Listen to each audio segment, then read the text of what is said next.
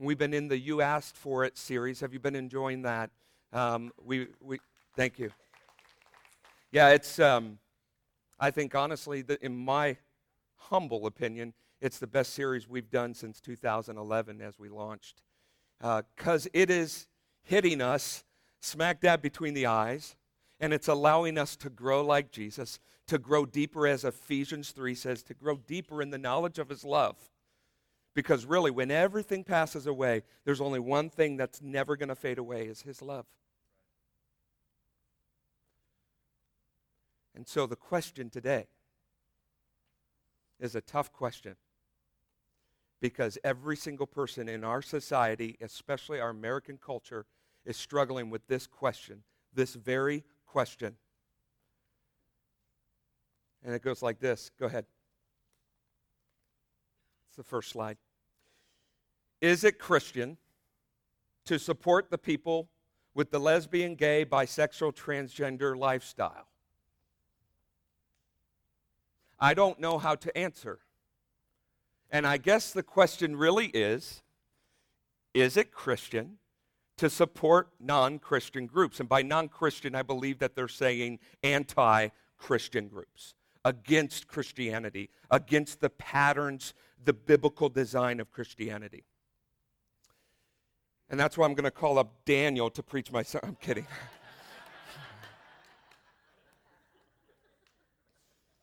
you know, um, I want you to first answer this one yourself. Because you, if you haven't already, you are going to get this question on Facebook, on email, in person, at work, by a family member, friend, or neighbor. Once they know that you are a Christian, hopefully by your actions, not necessarily your words, will they ask you, Is homosexuality a sin? And is it against God's design to live such a lifestyle? What would you say?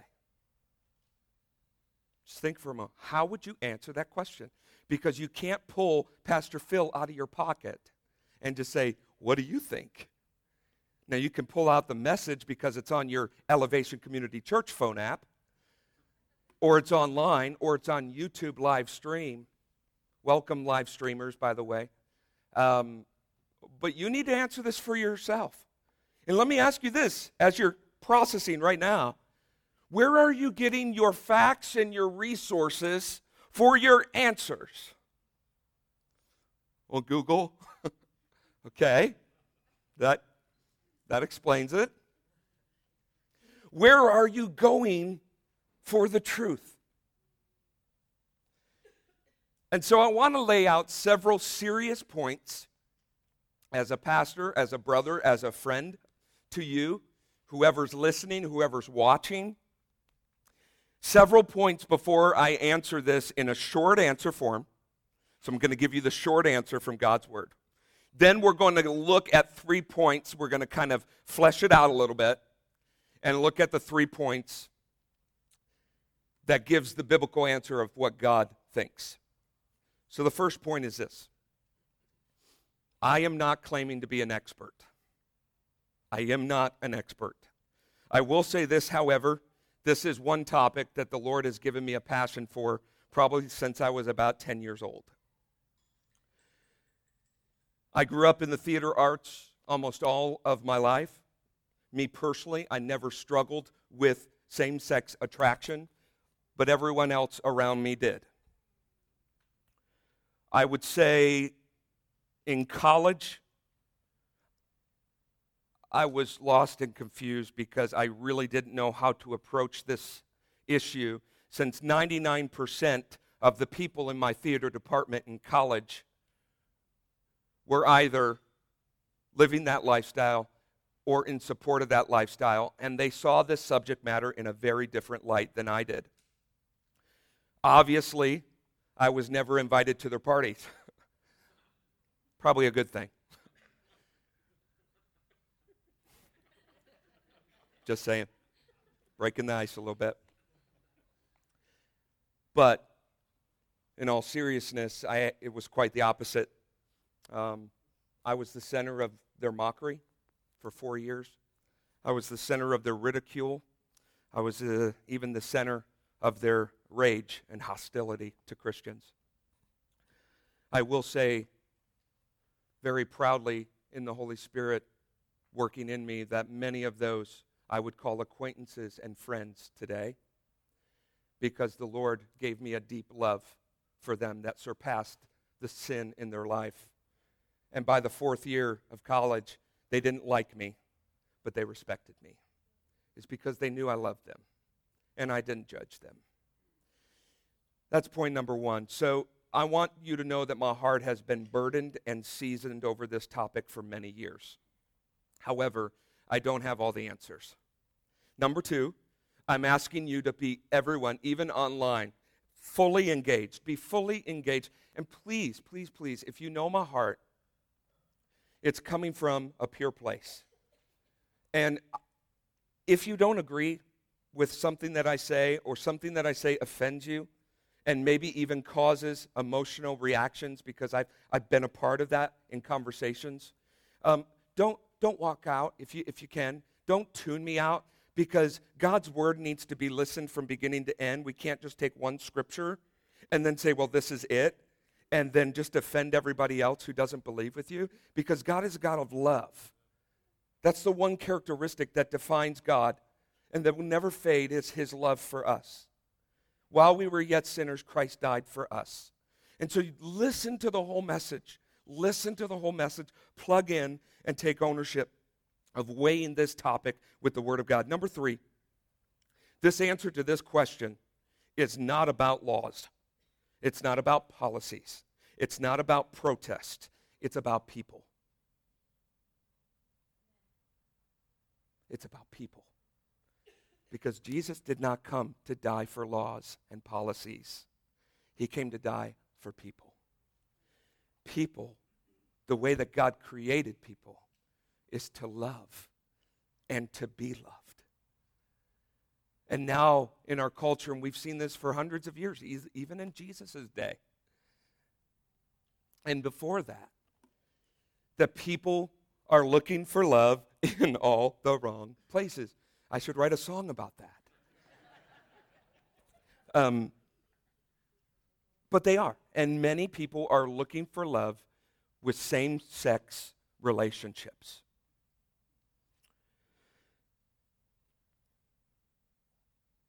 And this has been around, like I said, for thousands of years. And so, number three is it's not about laws and everything else, it's about people. And let me even just say this too it's not even about my opinions or your opinions or my experiences and my reasoning and even what I say to you today. It is really about what God says. Number four, what is the utmost important as we address this issue is not to weigh the truth upon what the courts say. Not to weigh the truth upon what politicians say. Not to weigh the truth on what our reasoning will say, nor what the voice of our culture and generations will say. And again, I'm going to reiterate it's not even about what Pastor Phil has to say. And I love you, it's not a matter of what you have to say. It's a matter of what God's word has to say. And just like a perfect dish that moms or dads that you would present to your family, it doesn't need any more seasoning or sauce, right? And God's word is just like that. It's perfect. It doesn't need you to add on to it. It doesn't need you to add your own opinion and reasoning to it. It doesn't need you to take Facebook comments and quotes and add to it okay? God's word is perfect. Psalms uh, 19.7 says, the law, of the Lord, God's word is perfect, without flaw, reviving the soul. And so, hopefully, every one of you with your welcome card received a handout. Would you please pull that out now? And because this is such a real struggle and battle and culture uh, reality, this is something you need to take ownership of. If you call yourself a Christian, you should know the answers to these questions, and I'm going to help you today. But this is something for you to take home, and there on, on the bottom of that sheet is quite a few references that I have used to build this message, but also some extra articles and um, different things like that that you can look at and search. However, every article, every resource written by an evangelist, written by a Christian speaker, written by a Christian author, author needs to go through the power of the Word of God. Man is flawed, God is not. And His Word will stand forever. So that's point number four. point number five is as you can tell, this is a sensitive subject, and there's going to be age appropriate uh, material that we talk about. So, parents, if you have children, I'm not going to give you an age, use your discretion. Uh, eKids is aware, there's someone at the registration now, they're aware that some people may come back. Just do know that I'm going to talk about sexual sin, and I'm going to be very blunt and um, very real about it. So, I don't want to offend you, parents, with your kids in here. However, if your teens are in here, they already know about it. So, what a great place for them to hear the truth. Number six, the reality for all of us is most of us, anyways, know somebody, has a loved one who is either struggling with homosexual tendencies and attractions or is living in a lifestyle of homosexuality. And you have people in your life who you care for, and this is a real struggle that the church of Jesus Christ needs to be seeking the Lord in and praying about. Because if the church is supposed to be a light to the dark places of the world, then we need to know not only what the Word of God says, but we need to know our role as Christians in addressing this matter. Would you agree with me? And so, point number seven I want to be absolutely, absolutely clear about one thing. I refuse to isolate homosexual, homosexuality as the sin that is above all other sins especially in the circle or the sphere of sexual sin.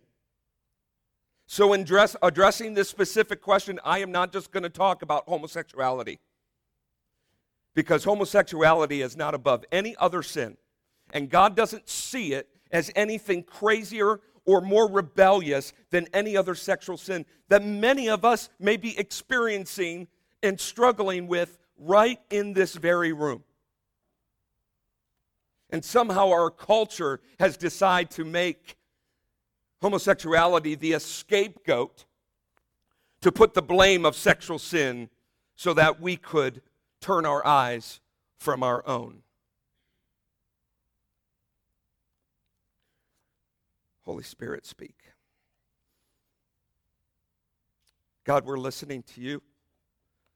I want my words to be your words soften our hearts because, God, the truth is we need your Holy Spirit to teach us and to show us your word. Unveil our eyes to your truth. In Jesus' name, amen. So now the short answer. And as you can tell, it's going to take a little longer. I'm trying to slow down, I'm trying to take my time. And so um, I'm just going to apologize ahead of time if, if the service goes a little long. Um, First off, we don't have a homosexuality problem. We have a sexual sin problem. We don't have a homosexuality problem in this country. We have a sexual sin problem that is rebellious to God's design. Like I just stated, we cannot separate homosexuality from other sexual sins or any sexual immoral lifestyles. For example, here we go. We're going to get real, okay? Sex outside of marriage, which is called fornication, is a sin. Period. Now, marriage, according to the Bible, which in the long answer we're going to flesh out, marriage is defined as the sacred union between one man and one woman, biologically so, at birth. Adultery, Sleeping with another wife, another woman that's not your wife, sleeping with another man, or sleeping with another man that is not your husband is a sin, a sexual sin and offense to God. Divorce, apart from the very few biblical exceptions, is a sin. Lustful thoughts and desires for fantas- and, and fantasizing about the opposite sex or the same sex is a sin. Pornography, even pedophilia, is a sin. By the way, the Greek word for sexual immorality is porneia, where we get pornography. This sexual sin problem that this world is facing is absolutely destructive and damaging to the person first and to the relationships, especially to the one relationship that matters the most with Father God.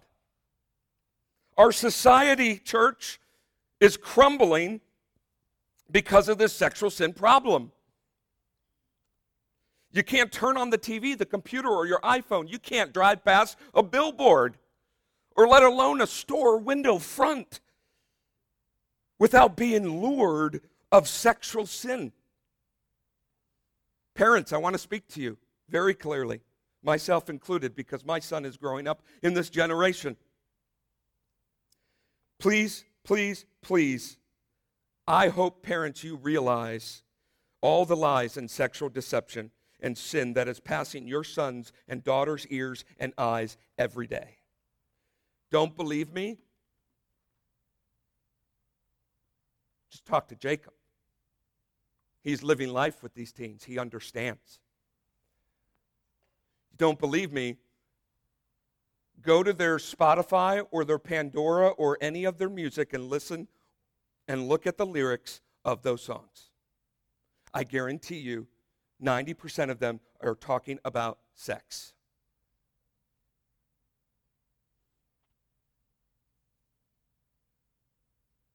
For your own benefit, parents, look at the songs you're listening to. Look at the lyrics and ask yourself, what is pouring into me? And am I believing what I'm hearing? Because music, above all, has such power and influence on the mind. Just watch the TV shows your kids are watching. And I guarantee you, there are going to be controversial sexual sins that are either laughed about, mocked about, or are present. Even better, Look at the TV shows you're watching. The problem and the struggle is real, church. I struggle and wrestle with this. And if you want to hear my testimony, I'd love to talk to you after church and share with you my testimony over my addiction of pornography in college, starting at the age of 15. Any sexual expression or fulfillment apart from God's perfect design is called sexual sin. Any sexual expression or fulfillment outside of God's design is considered sexual sin. Homosexually, heterosexually. So here's the layout I'd like to give you real quick. God formed us. He made us in his image. This is before sin entered the picture. He made us perfect like himself. There was no flaws, there was no sexual sin desires within us. Then sin entered the picture and deformed us. Everything about our physical humanity is deformed and desirable to sin. It even says that we were hostile and rebellious to God. That's our sinful nature. However, Christ can transform us. And so God formed us, Sin deformed us, and Christ, if you let Him, will transform you. We've all sinned. We've all fallen short, Romans 3.23, of the glory of God. We've sinned. We've messed up. Every single one of us. If you haven't, I would like to talk to you and, and, and see what you have done to avoid this. But every one of us, as far as I'm aware, have struggled and have experienced sexual immoral thoughts, beliefs, or behaviors of any kind. And we are all in need of desperate, desperate saving. We are in need of the love and the salvation and the forgiveness that only Jesus can give. All of us. And when we receive that salvation, we are made new. And we're being transformed into Jesus' likeness by what? By fleeing sin, by staying away from our fleshly desires. And the Bible says this that we're going to read in a moment says to flee from sexual immorality. And so, as followers of Christ, how are we to respond to the LGBT community and people of homosexual and heterosexual sin? We are commanded as believers and followers of Christ to love as Christ loved us. If you have been here and listening to the messages of Dennis, Jacob, myself, and Daniel, it is all about this. We love people regardless, hear me, don't tune me out, regardless of their relationship with God, we love you. Regardless of your beliefs, regardless of their race, ethnicity, their political views, and even their sexuality. Now, we learned a few weeks ago that salvation is all about full reliance and trust on Jesus and what he did for us. However, the only thing that matters, uh, um, the only thing uh, um, that matters in regards to Galatians 5 6, according, that was the word I was thinking of, according to Galatians 5 6, is this the only thing that matters, the only thing that matters, by, by the way, I could say this many different ways. The only thing that matters, the only thing that matters is faith working itself out in love. That's it. Period. So, our response let me ask you this. You don't have to answer out loud. Are we to love the homosexual community and people in other sexual immoral lifestyles? Absolutely. Anything outside of that, of loving God, you are not living as Christ would have you. First John even says the love of Christ isn't in you. Are we as Christians to condone, agree with, and even cheer on any homosexual or heterosexual thoughts? Beliefs and behaviors outside of God's design? Absolutely not. Nowhere ever in God's word does it tell us to encourage one another into sin. Yeah, you go, man. No, it's quite the opposite. We are neither to condone or condemn, but to love each person with the desire that they would encounter a relationship with Jesus. That's what matters. Let Jesus take them in their deepest pit. Let Jesus love them. Let Jesus clean them off. And let Jesus make them new. Because you can't do that. But what you can do is you can love them to Jesus. That is the short answer. Did you write all that down? Glad we have an iPhone app. Now, please stay with me as we go deeper into what the Word of God says about this. We will answer the question in three steps. Number one, we're going to look at God's perfect design because this is where confusion is. Well, God made me this way. Well, God made me this. I'm wired for this. We got to know God's perfect design, okay? Then we got to understand that sin comes into the picture. And there's a root of sin. That's the problem. But not only is there a root of sin, church, there is a progressive pattern of sin, and it's like a drug. Uh, some studies have said that it actually is the new drug. Sex is the new drug. And then we're going to look at our role as Christians in addressing this matter of sexual immorality. So, number one, without wasting any time, God's perfect design. Please follow in your notes, and you can take notes yourself.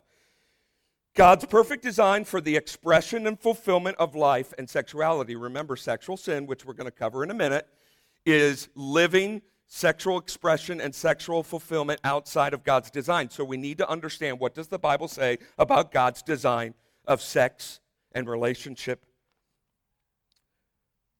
So it is very clear in Genesis 1 and 2. You can turn to Genesis 1 and 2. You can go on your app and follow along with me. I'm just going to point out a couple scriptures.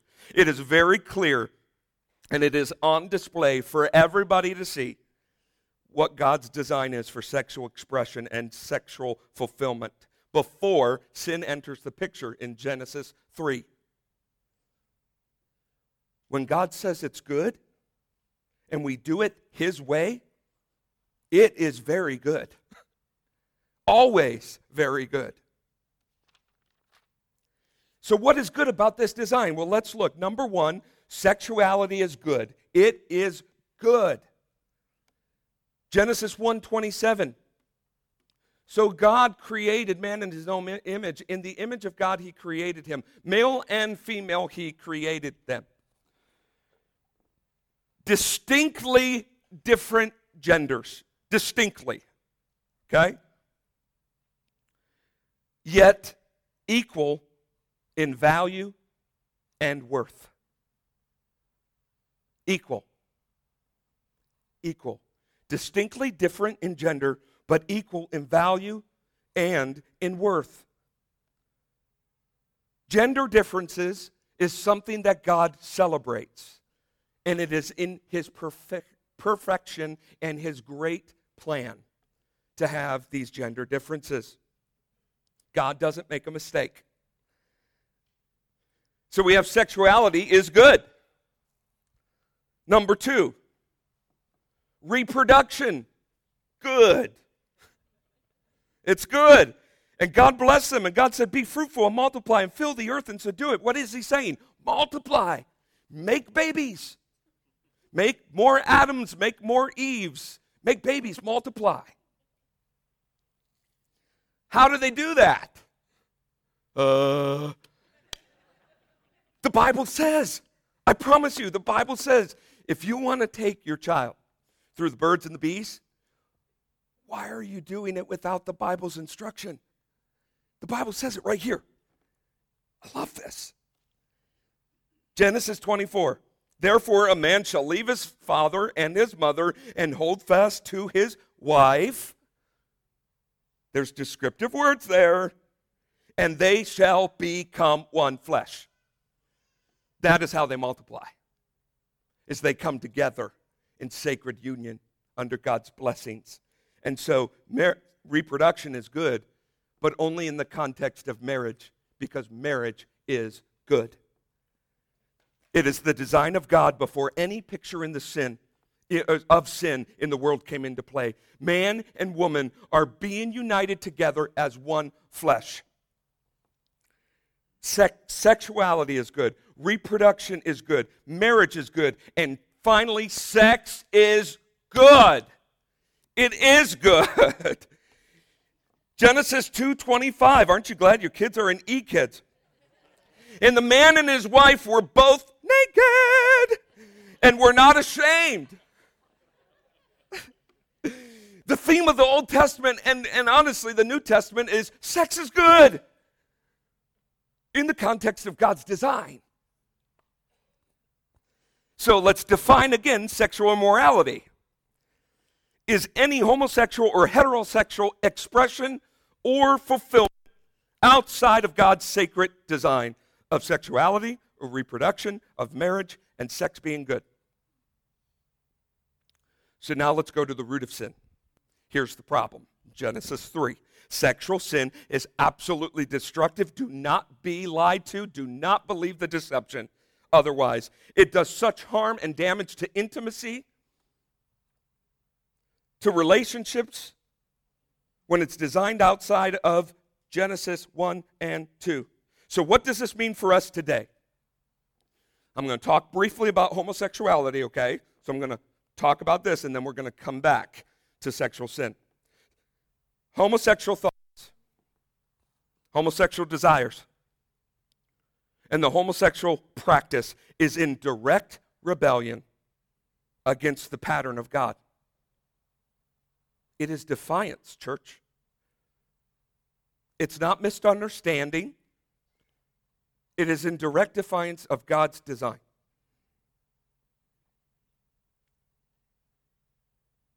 This is important. because we are all, before sin, we are all made in the image of God, perfect in nature. However, we're born into sin now, and we now have a bent towards sexual immoral desires and ways. We have to understand that. We have to understand that. The moment we come out of the womb and breathe the oxygen, the moment my daughter in September, Emery May, comes out of mommy's womb and she breathes in oxygen and starts to cry, Lord willing, she is stained in her sinful flesh with sexual sinful desires that are rebellious and counter to God's perfect ways. That's the power of sin, church.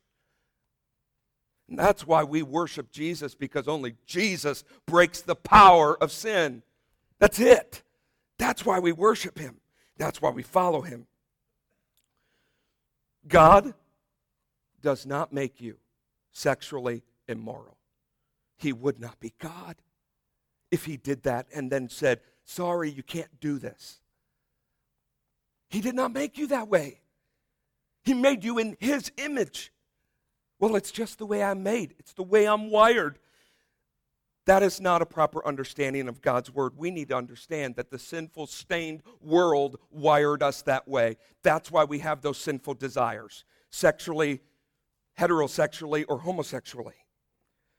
Would you say to someone, maybe you would because this culture is starting to say this, would you say to someone who is living a lifestyle of multiple sex partners, adultery, pornography, incest, or going to strip clubs, you know what? It's okay. It's acceptable. Honey, it's okay. That's how you're made. You're made to do this. Go ahead and do it. Just saying. Just because we feel a certain way or are wired a certain way doesn't give us the right to act on those desires if they're outside of God's design. Our culture says differently. And this is the real battle that we face in our day as Christians. Our culture has embraced this, accepted this, and is, is even redefining God's definition and design of sin. That's a problem. That is a problem. Our culture's motto is if you desire it, go for it. And now we have the government saying that the new definition of marriage is this, and the institution of marriage is this. But to keep us focused on all sexual immorality, here we go. Sex outside of heterosexual marriage is in direct rebellion of Genesis 1 and 2. Multiple sex partners, adultery, is in direct rebellion of Genesis 1 and 2. Sex before marriage. This is tough because this is our culture. And I love you if this is you. I love you. I love you. I'm not judging you, but we need to hear the word of God. Okay? Sex before marriage, even if that person is the one that you are planning to marry, is rebellion against God's design. Our cultures embrace this, accepted this, supports this, even to where living together before marriage is truly the norm of our culture. But the Bible is very clear, church, on this that sex is reserved for the sacred union of marriage between man and woman. Incest and rape is outside of God's design. Sex with minors is not in alignment with God's design. Seems everywhere I look on the news today, we're seeing more and more stories of teachers having sexual relationships with students. It's not right. Do I even need to mention how pornography is in direct rebellion of Genesis 1 and 2? Pornography has taken over our culture to the point where some st- statistics that I hear, and it varies from website to website to website, but is one out of every three men wrestle and struggle and dabble in pornography. That means maybe 15 to 20 of us men in here that is a reality of your life. Women, you're not out of that stats. It is increasing. The percentage of women who are struggling with pornography is increasing by the day.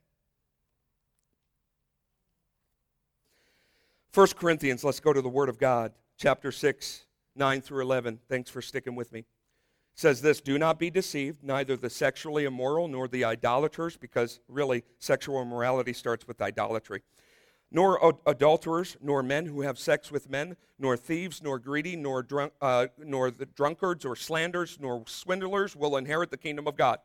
And that is what some of you were. But you were washed, you were sanctified, you were justified in the name of the Lord Jesus Christ and by the Spirit of God. Now let's go to verse 18 through 20. It says, Flee from sexual immorality.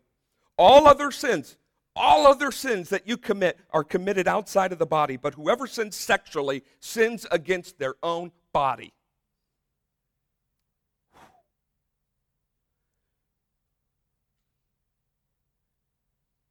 You are the temple of the living God. You know, and we, and we hear teaching about, you know, what you put in. Yes, there's, there's good teachings about food, you know, what you put in, smoking, alcohol, what you put in. But really, what it's talking about, it's talking about your soul, not your physical body necessarily. It's talking about what you are staining, your heart, your spirit. That's what's happening here. Sin, sexual sin, hurts you. All of us in our sinful nature are looking for things and desires to fill the void that we have in our lives from rejecting God and stripping Him off His majestic throne in our hearts. That's the problem, church. Those sinful desires and temptations will look different for everyone. David Platt says this We don't necessarily choose what sexual sin we are tempted with because the fall has stained us and we all have different sexual desires. But we all have the choice on what we give into, believe in, and act on. Andy Stanley says it this way every sin comes prepackaged with consequences, destructive consequences. But we, as followers of Christ, are called to flee from sexual immorality. And before I lose you, I just want to take you to Romans 1. And I know this is a lot, but we already got stuff for next Sunday, so we can't break it into a part two. For the wrath of God is revealed from heaven against all ungodliness and unrighteousness of men, who by their unrighteousness suppress the truth. Romans 18 through 24. For what can be known of God is plain to them because God has shown it to them.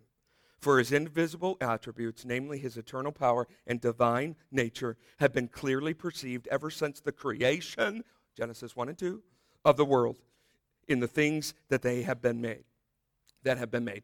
So they are without excuse. Here it is. For although they knew God, they did not honor him as God or give thanks to him, but they became futile in their thinking, and their foolish hearts were darkened. Claiming to be wise, they became fools, and exchanged the glory of the immoral God for images resembling mortal man and birds and animals and creeping things. Therefore, God gave them up to their lusts in their hearts, to impurity, to the dishonoring of their bodies among themselves. All sexual sin wounds and hurts people, destroys relationships. sexual sin, as stated in the scripture, attacks the body and it is a drug that is taking over people's life. So what we see in Romans, and I'm to I'm to go fast, okay? So you can write this down. We see a fourfold progression of sin. Fourfold. Okay? Write these down, please. It will benefit you, I promise. Number one, what we see in Scripture that we just read, and what's really cool about Romans 1 is it repeats itself three times. Well, it repeats itself two times, does it three times. Okay? Sin disorders, it's not going to be on the screen. Sin disorders our worship. Thou shalt not have any other God before me.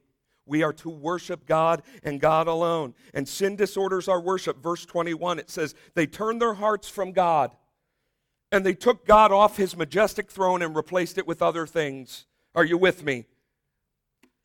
Here is, church, the perfect picture of pride. Pride is the root to most sin. Pride is about I. Do you know what's in the middle of pride? P R I D E. I, I.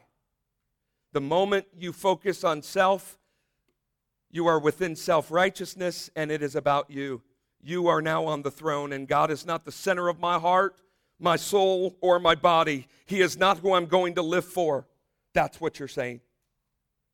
We are all born with this heart of pride and bent towards sexual deviation. So then, out of our worship being disordered, we now sin disorders our belief and our thinking. Here's the pattern their thinking became futile. What futile means is useless or producing no valuable effect. And their foolish hearts were darkened.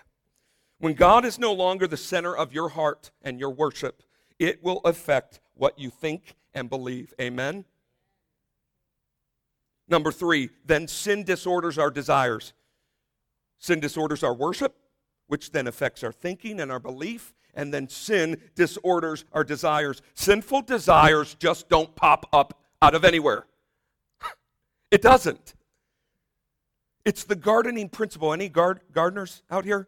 It's the gardening principle 101. The root will affect the root, the fruit. The root will affect the fruit. The root of our sin flows from a heart that is sinful, a belief that is sinful, which then leads to sinful desires. Then those desires lead us to sin disordering our behavior. Disorders our worship, disorders our thinking and our beliefs, it disorders our desires and then disorders our actions. Romans 1:24, please put that on the screen. Therefore God gave them up to the lust of their hearts to impurity, to the dishonoring of their bodies among themselves. There we see the fourfold progress of sin. Are you with me? Because then we see it in verse 21 through 24. Excuse me, then it repeats itself in verse 25. Because they exchanged the truth about God for a lie and worshiped and served the creature rather than the Creator who is blessed forever Amen. Disordered worship. You see that? Disordered thinking and believing a lie. Then we go to Romans 26 through 7 for this reason, saying, because of this, because of disordered worship, because of disordered thinking, Women exchange natural relationships with, for those that are contrary to nature, and the men likewise gave up natural relations with women and were consumed with passion for one another, men committing shameless acts and men receiving in themselves the due penalty for their error. Actions. And guys, read Romans 1, then it repeats itself again. And since they did not see fit to acknowledge God worship, God gave them up to a debased mind which is the beliefs, and debased just basically means unable to think exactly like God's will provides. They were filled with all manners of unrighteousness, evilness, con- on and on and on murder, strife, deceit, maliciousness. There is a pattern and progression to our sexual sin. I'm almost done, I promise. I couldn't think of a better person to give a quote than a, a dear, dear dear friend of mine. If you're watching, bro, I love you and I miss you. Haven't seen him in about 12 years, uh, but I performed with him professionally for about four years, and we became really close friends. He was in my wedding, and uh, one thing that most people don't know about him is he struggles with same sex attraction, always has. Loves the Lord Jesus Christ with all his heart, is sanctified, transformed, but he struggles with sexual sin of the same sex and it's something he just can't shake, just like my struggle with looking at other beautiful women that aren't, that is not my wife. I struggle with that too. Because it's our sinful fleshly desires that want to take over. And so my brother says this we have to remember the manifest, manifestations of sin that we see whether that be sexual sin, drunkenness, drug abuse, anything, is actually the fruit of a deeper root. I feel that all sin stems from idolatry, worshiping anything and everything instead of God. Have you heard this before? Hopefully, you were listening. The root is separation from the Father. The only thing that will kill the root and fill the void is reconnection to the Father. That is why Jesus came did you realize Jesus didn't came to draw people to himself? Never. He came to draw people to his Father.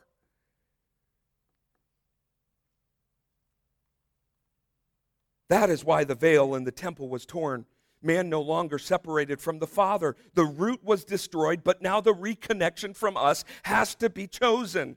Everything God has done has been to get time with the fa- uh, f- to fulfill itself, so Jesus could come, His blood be shed, and the relationship between the Father and the creation could be restored. The root was destroyed, yet the redemption has to be chosen and received. Pride, self righteousness, by the way, outside of his quote, do you know that that's the one sin that on earth that Jesus opposed was self righteousness? Correct me if I'm wrong after the service, but I don't think there was any other sin that he opposed more than self righteousness and pride. What's the solution? It's the scripture God opposes the proud, but he exalts the humble. Humility. That's just free, by the way. The root was destroyed, yet the redemption has to be chosen and received. Pride and self must be sacrificed, and that takes us full circle back to the sim- symptoms of the root. So we got the design in Genesis 1 and 2. We've got the sinful root problem, and we got the progression. And now we have our response today in 2017. This is the shortest point of my message because there's only one answer. We love as Christ has first loved us. You know what's interesting to me? We read all of Romans 1 as Christians, and we use this against debates with homosexuals and all this stuff, and we forget Romans 2. I'm so guilty of this. You know what Romans 2 says? It says, Therefore, you have no excuse, oh man. You have no excuse, Phil Nelson. Every one of you who judges, for in passing judgment on one another, you condemn yourself because you, the judge, practice the very same thing.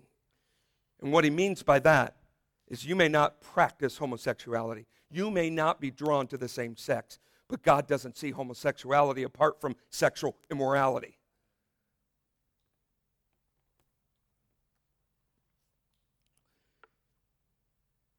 There was a woman in Jesus' day that was drug onto the scene, and she was in sexual sin, and she had the right to be judged by the law of the Old Testament.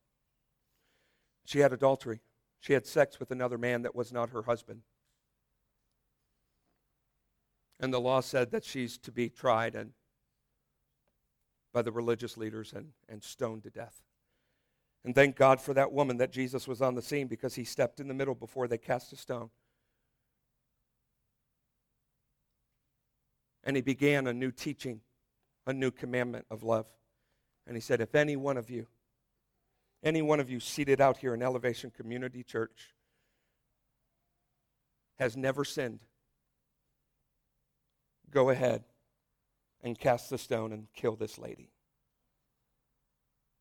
And after all the stones were dropped on the ground and people left, Jesus went to the woman in a lifestyle of sin. And he said, Where are your accusers? She looked around and she says, They're gone. And Jesus says, Neither do I condemn you. Jesus, the one we're following, the one whose presence lives in us, neither I condemn you. There's another passage in Romans that says, Therefore, there is no condemnation for those who are in Christ Jesus. That's good news for all of us in sexual sin. That's good news. Now, Jesus didn't say, now go back to that man and enjoy your life in sexual sin. She encountered the love of God. She was changed because Jesus didn't accuse her. And he said, then go and live a life without sin. Go and leave that lifestyle because that's not who you are anymore. So Jesus does not give us the right to condemn. He does not give us the right to judge, and He does not give us the right to even support sexual sin either. Now, when Christ, when we find Christ and we're changed, that does not mean that those fleshly sinful desires, homosexually or heterosexually, will go away. Don't believe that lie. Maybe God could remove that from you. He hasn't removed some of my sexual desires from me yet, my, my fleshly, sinful sexual desires. However, we're called to flee those, not accept them, not support them, but to flee. So, loving as Christ is different than supporting and condoning. And by the way, I know I'm over time already, but let me say this. What I have observed in our culture today, even here in Blanchester, our young generation, my generation and below, what is happening is they're, part, they're, they're really adapting to culture, and we're building a tolerance, and we think it's okay. It's what they've been taught. It's in the textbooks. It's in everything we read and we watch. And so it's just second nature. So please don't accuse your parent, uh, uh, parents, don't accuse your kids when they're struggling with this and not sure why it's wrong. Lead them to the Word of God, lead them to God's design. Here's the other. So we have the younger generation struggling with condoning,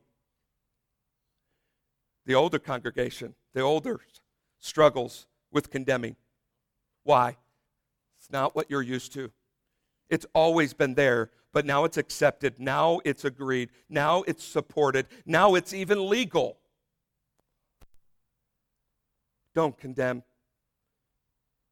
Watch how you label people in sexual sin. Be very careful because you are representing Christ. Christ calls us to love them to Jesus, not condemn them or throw the Bible. I saw a testimony, it's actually on your resource sheet. Text, testimony of a lady, and she said she was living a homosexual lifestyle, and it was through a man of God, a pastor and his wife, that brought her to Jesus.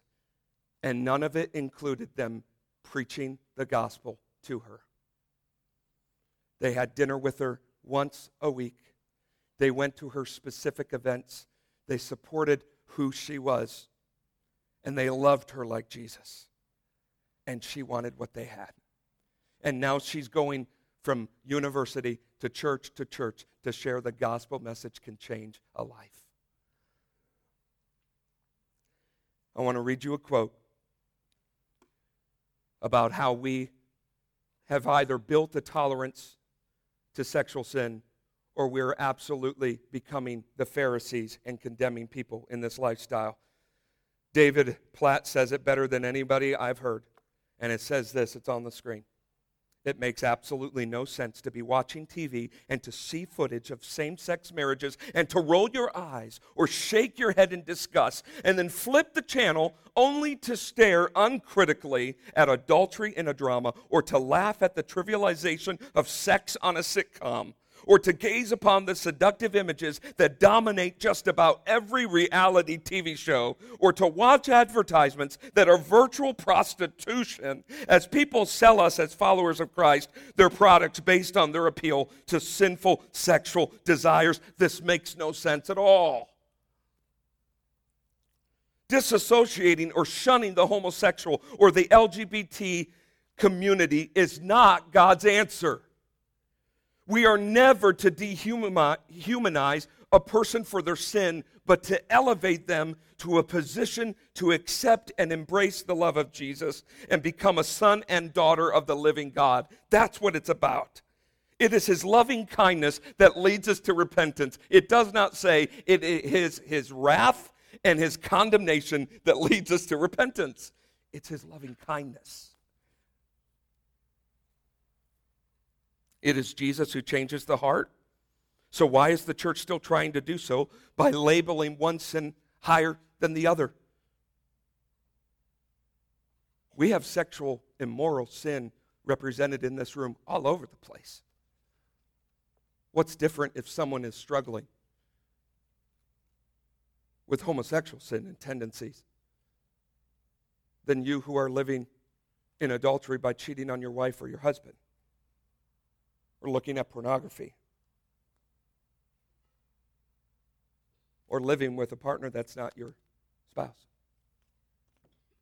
Think about it. When one captures the beauty and the majesty of Jesus, their life has changed. Their life is transformed. But it is a process of becoming more and more like Jesus and dying and stripping away our sinful desires at the cross. All of us. And so, as the band comes up, I want you to close your eyes wherever you're at. No distractions. Please, no getting up at this point. I want the Holy Spirit to minister to you if you will let Him. There's two areas I want to walk you through in prayer right now confession. Here's the good news, church. You may feel really yucky, really guilty, and really shameful right now for the sexual sin that's in your life. The good news is Jesus didn't leave us that way. That's why he loves us. And that's what should get us up every morning to worship him. He loves us. He doesn't accuse you.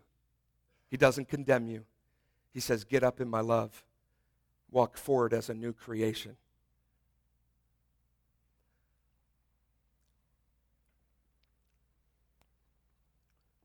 So, the first area where in your life, and even online, live stream, listening right now, stop what you're doing. Where in your life is there sexual sin? Where in your life are there desires for expression and fulfillment sexually that's outside of God's perfect design? And are you willing to let it go? Just as the stones dropped against that adulterous woman, are you willing to drop those stones and to bow at the cross? and be forgiven and cleansed and made new. All over the place, just eyes closed. If that's you, if I'm speaking to you, just quickly put your hand in the air and bring it down. Sexual sin in your life that you just need to lay at the cross. There's more of you, but that's okay. Wherever you're at, you are forgiven you are loved. And God wants to do new things in and through your life. But stop picking up those sins. Stop picking up those patterns. If you need help, we're here for you. Celebrate Recovery is as much for sexual sin as it is for drug addiction, alcohol, marriage strife, depression, discouragement. We offer that every Tuesday night. Come, be encouraged. Don't be judged. You won't be judged. You won't be condemned. You'll be loved. Because we all struggle with sin.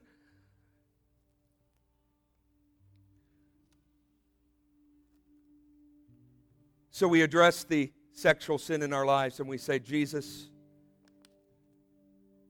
I've sinned against you. I have stripped you off the throne of my heart and I have put myself there, and I can't do it to you anymore. Come and cleanse me and forgive me and make me new, God. And when I go to strip you off the throne again, remind me that you stripped yourself and you went to the cross for me. And the second category is where in your life have you not represented Christ? in his love to those in sexual sin? Where have you cast judgment? Where have you cast condemnation? Where have you been in arguments where you're just trying to pound them with the Word of God and trying to tell them that they're wrong and that they need Jesus?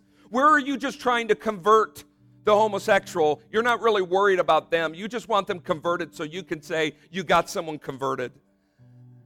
That's pride. Jesus, help us love like you love. And that love does not accept and condone or support sin, but it loves people. It loves people.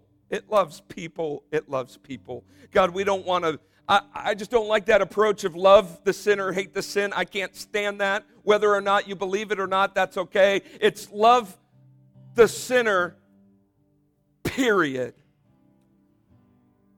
Love the sinner like Jesus. Love the sinner as you love yourself, who is a sinner saved by grace.